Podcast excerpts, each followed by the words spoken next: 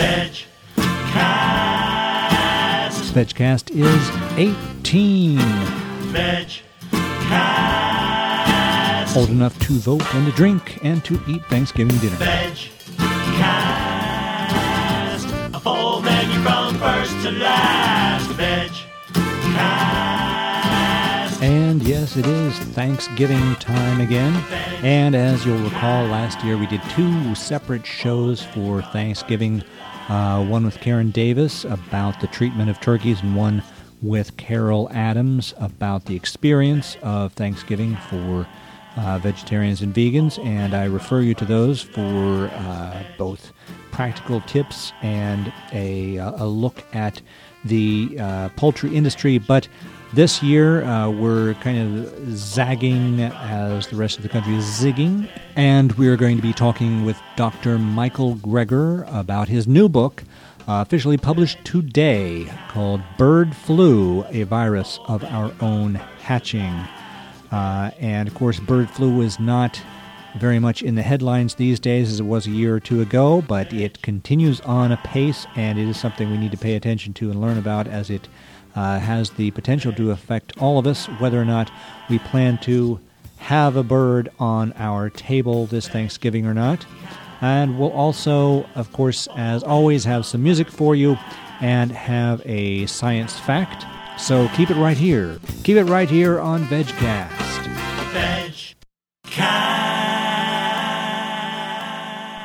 So, whatever your Thanksgiving plans are, I hope you enjoy this VegCast. We'll get right to that interview, but I just wanted to uh, point out a couple of uh, headlines or citations from newspapers that uh, appeared approximately the same day. Uh, this was earlier this week. Uh, in McClatchy newspapers, an article headlined "Veggie Thanksgiving Isn't Easy."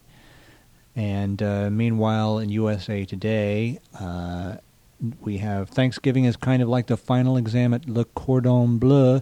These, turkeys that is, are not easy things to cook. It doesn't get any harder.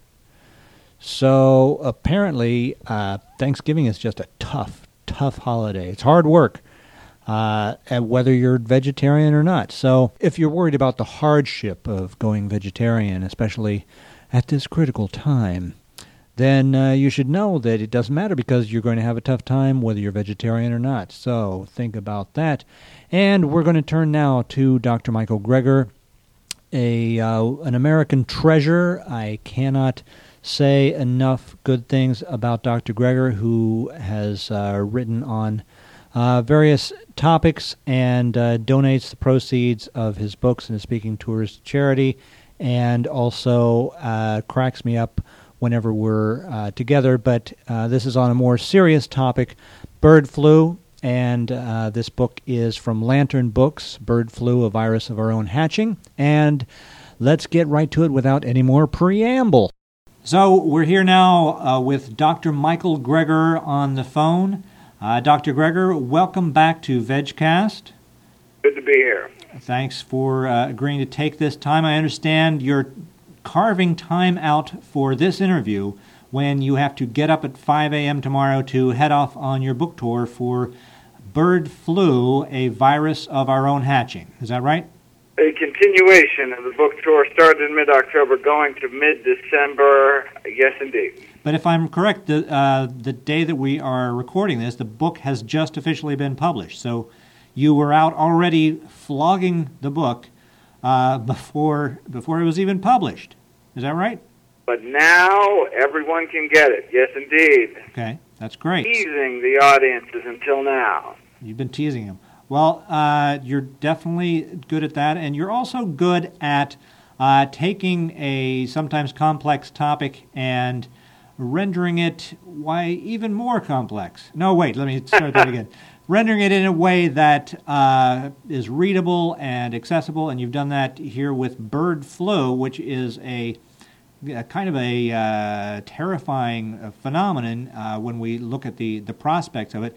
Um, for anyone who's not up on this or who was up on it uh, like a year or two ago when it was big news and has forgotten all about it, can you just give a very brief a summary of what uh, the current uh, worry is like today about uh, bird flu in? Uh, well, actually, the worry today is much uh, similar to what the worry was a year or two ago. In 1997, a strain of avian influenza emerged from Hong Kong.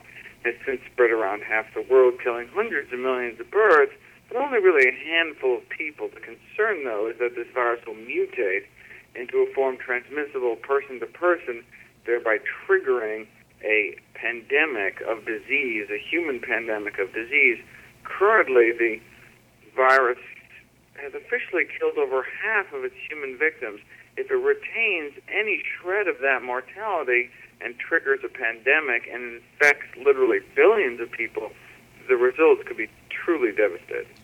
But I, I would imagine most people nowadays uh, who pay attention to uh, things that show up on the very top of uh, CNN or on their nightly news and then uh, forget about them the next day might think, "Oh, bird flu. Yeah, I remember that thing. It was a good thing that that never really, that really never really caught hold or whatever." Um, but is bird flu is the uh, the virus actually marching on? Um, I mean, it continues to simmer. I think uh, the media has kind of exhausted the angles on this and kind of mm. left left us with this um, you know, another pandemic is inevitable, but we don't know when. We don't know how bad. That's a kind of a difficult, uh, difficult drumbeat to keep coming up.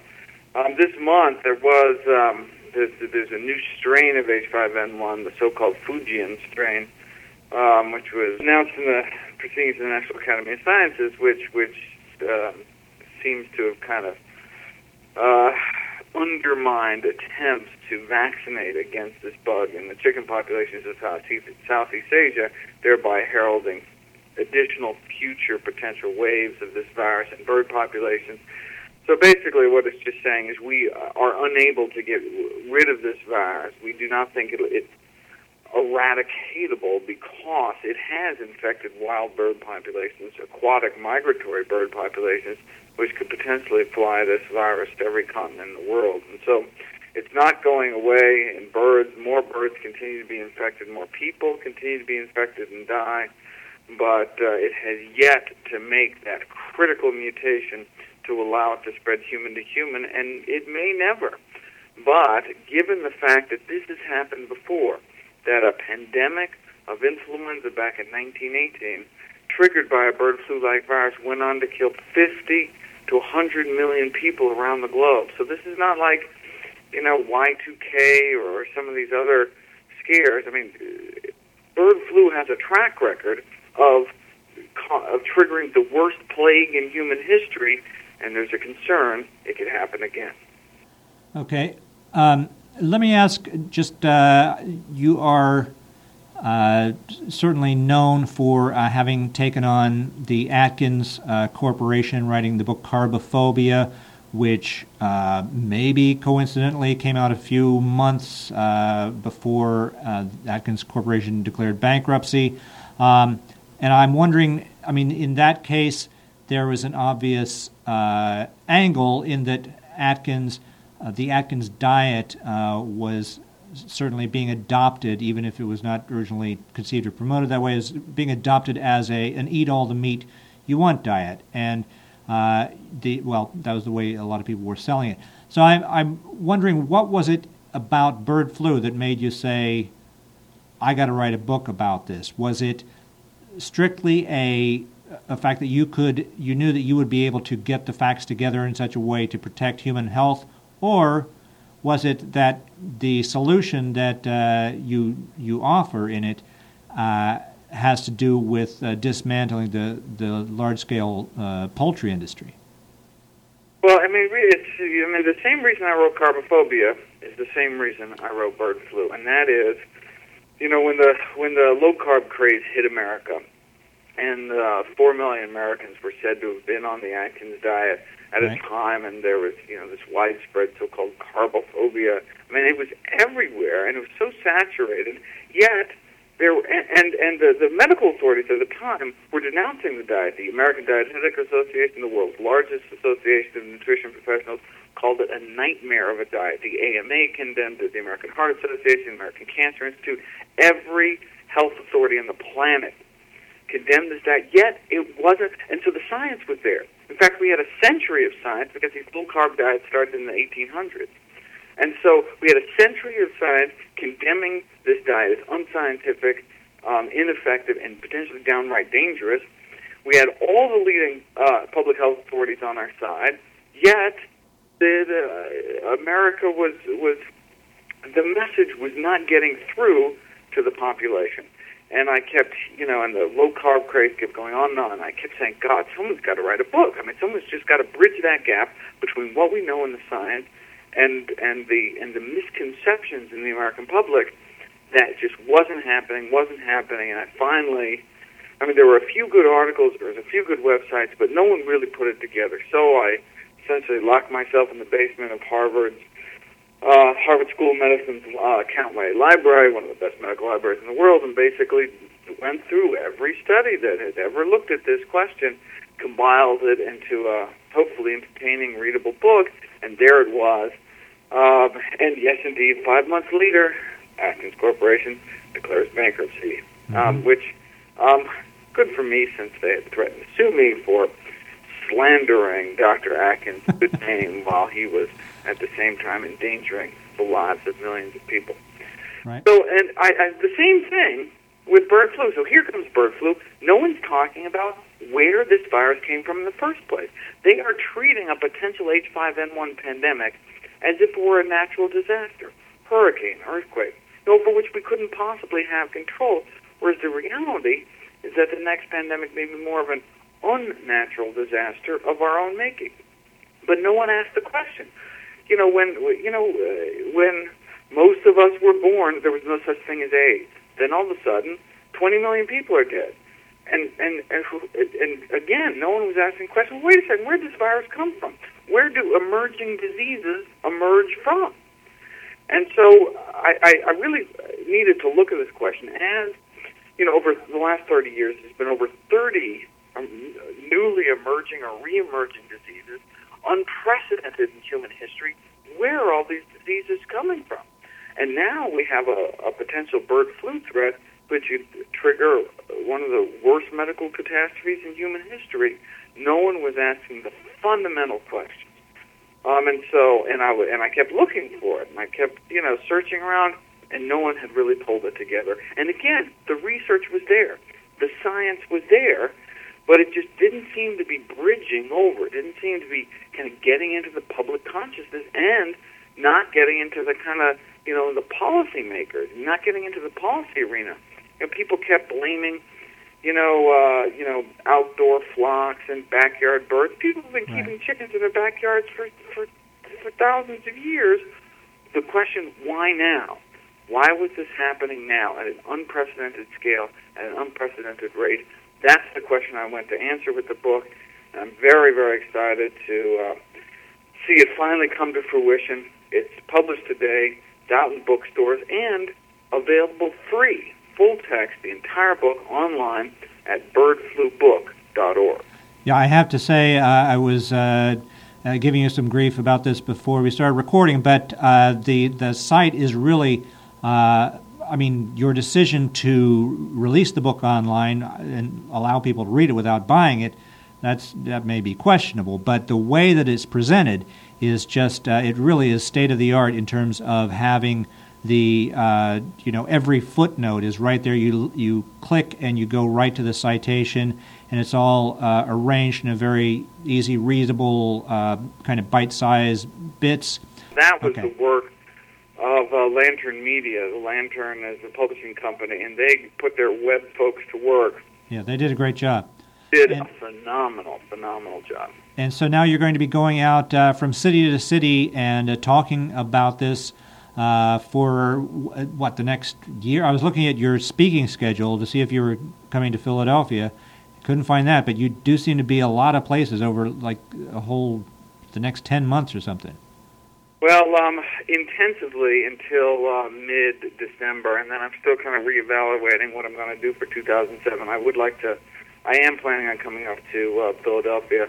I um, primarily to speak to the veterinary students at University of Pennsylvania. Mm-hmm. Fortunately, they couldn't fit it in this semester, so I moved the the the, the Philadelphia trip to 2007, um, and it's still tentative in terms of the date. So, um, Okay. but uh, all my speaking dates are on that site, uh, birdflubook.org, and and uh, every week I kind of add new dates, and so people should kind of keep a lookout on there um, to see if I'm coming to um, to a city near them.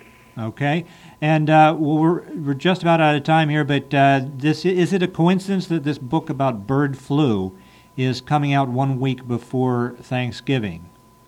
We actually um, that was kind of a critical decision, and when I mean, the problem was well, there was the le- elections. We didn't want it this close actually Right. Thanksgiving, but the elections really pushed it back. Um, and so we didn't want, and then we're we're hitting the holidays, and obviously wanted to get the book out before then. But um, so it wasn't a conscious decision to have it near Thanksgiving, but that was kind of our only our only opportunity. But certainly, as people put birds on their um, on their dinner table, I mean, they should think, where did this bird come from? How was this bird raised? And as we learn more about these diseases, we realize that how we treat animals can have global public health implications. And we need to ask ourselves, is it worth risking the lives of millions of people for the sake of cheap chicken, for the sake of cheap turkey? Okay.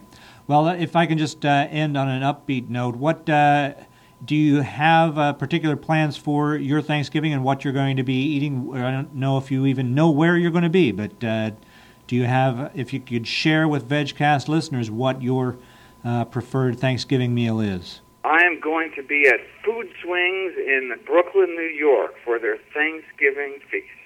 Great. A wonderful vegan restaurant in Brooklyn, New York. Okay. Well, we'll we'll look that up and put that in the show notes too. All right. Well, I wish you all the best, and uh, Dr. Michael Greger, thank you for everything that uh, you do, and of course, thank you for being with us here on VegCast. And thank you, Van. Veg Okay, now a little spot of vegetarian music, as is our want here on VegCast.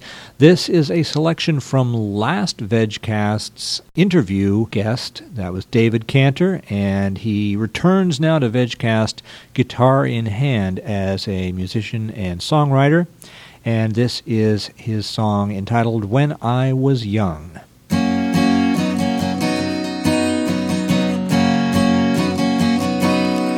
When I was young, I used to eat beings who walked on the earth, who swam in the sea. Now I think twice. I don't think it's right to take another creature to put out the light treated like pounds of flesh every day. They never know a decent life. Dreaming of escape from human darkness, trucked off to face the knife.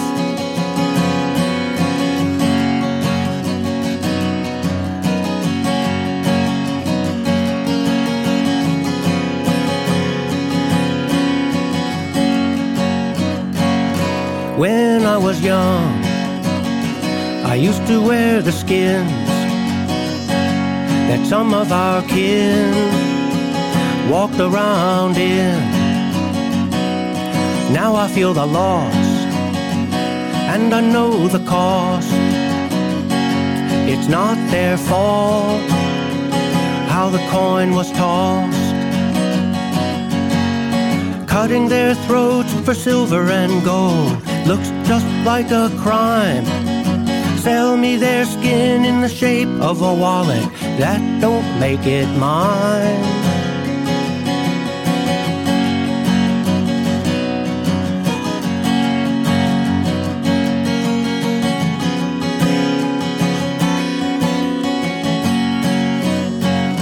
When I was young, it was fine with me.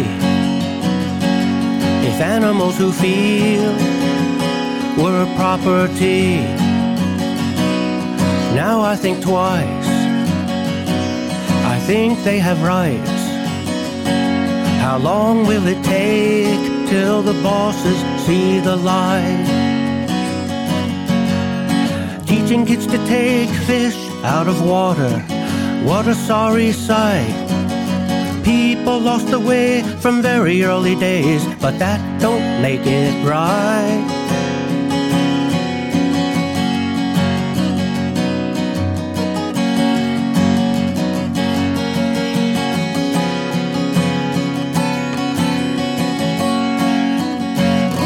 When I was young, I used to eat beings who walked on the earth, who swam in the sea.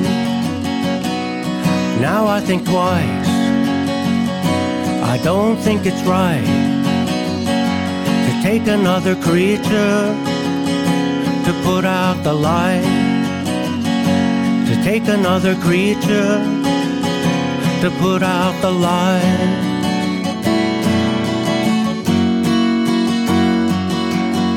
Gotta love that chord change up at the end. That's David Cantor with When I Was Young. And I would like to remind everybody we do uh, try to get different musical acts who uh, of people who are vegetarian.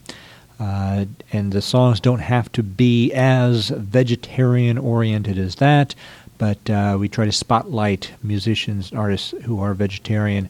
Uh, and if you have something you would like to hear on VegCast, drop me a line at vance at vegcast.com. Uh, we try to put some music in every show, and I do have a big back catalog of my own band, Green Beings, and I'm not afraid to use it, as you know. But uh, I also like to spread it around and hear from other people out there. Uh, and right now, it's time to turn to Science. For this Thanksgiving edition of VegCast. We have a science fact pertaining to poultry. And this is news from the United States Department of Agriculture. The headline Salmonella strain turning up more in chicken. Dangerous germs increasingly found in broiler chickens and eggs. It's a report from the Associated Press, and it says a type of salmonella found in eggs is turning up more often in chicken meat and needs to be reduced. According to the Agriculture Department, from 2000 through 2005, there was a four-fold increase in positive test results for Salmonella enteritidis on chicken carcasses. It goes on to mention that Salmonella sickens at least 40,000 people and kills about 600 every year in the United States. And uh, also, in addition to the data point about the fourfold increase of positive tests, it also said the proportion of plants with positive tests for Salmonella increased threefold during that time, 2000 to 2005, and the number of states with positive tests for Salmonella enteritidis rose from 14 to 24. They're trying to put a positive spin on this. Of course, after they collected all this data, they're now saying, yeah, oh, well, we changed everything around completely, so everything's fine. Uh, although I remember a big uh, push right around 2000, 2001, where they were going to be uh, changing a bunch of procedures to uh, decrease foodborne illness. And the moral is the more they change things, the more they continue to make people sick. So there's always that chance for salmonella with chicken. With the turkey, you also have to worry about listeria. But please, please, don't worry this Thanksgiving. Just sit back, relax, and soak up the edutainment of the Science.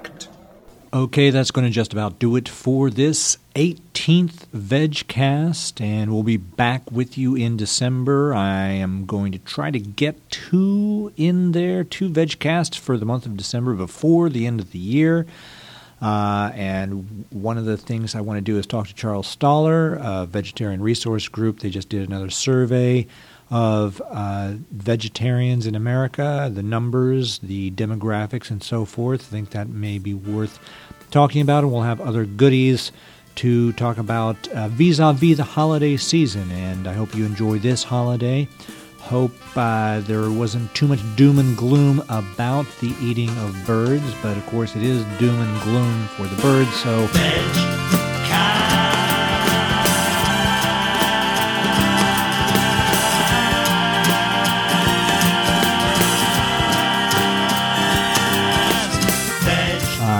Everybody out there that is doing their part to minimize that. And uh, I don't know, maybe you have some interesting talking points for Thanksgiving dinner. no, please do not use these points at Thanksgiving dinner. That's a proven uh, no win situation. Uh, but you know, afterwards, when people are sitting around watching the football games, you start working it in uh, in between the plays, and that's fine. Anyway, I'll be uh, looking forward to seeing you all around here next time at VegCast, and until that point, please get out there and live like you mean it. Veg Cast.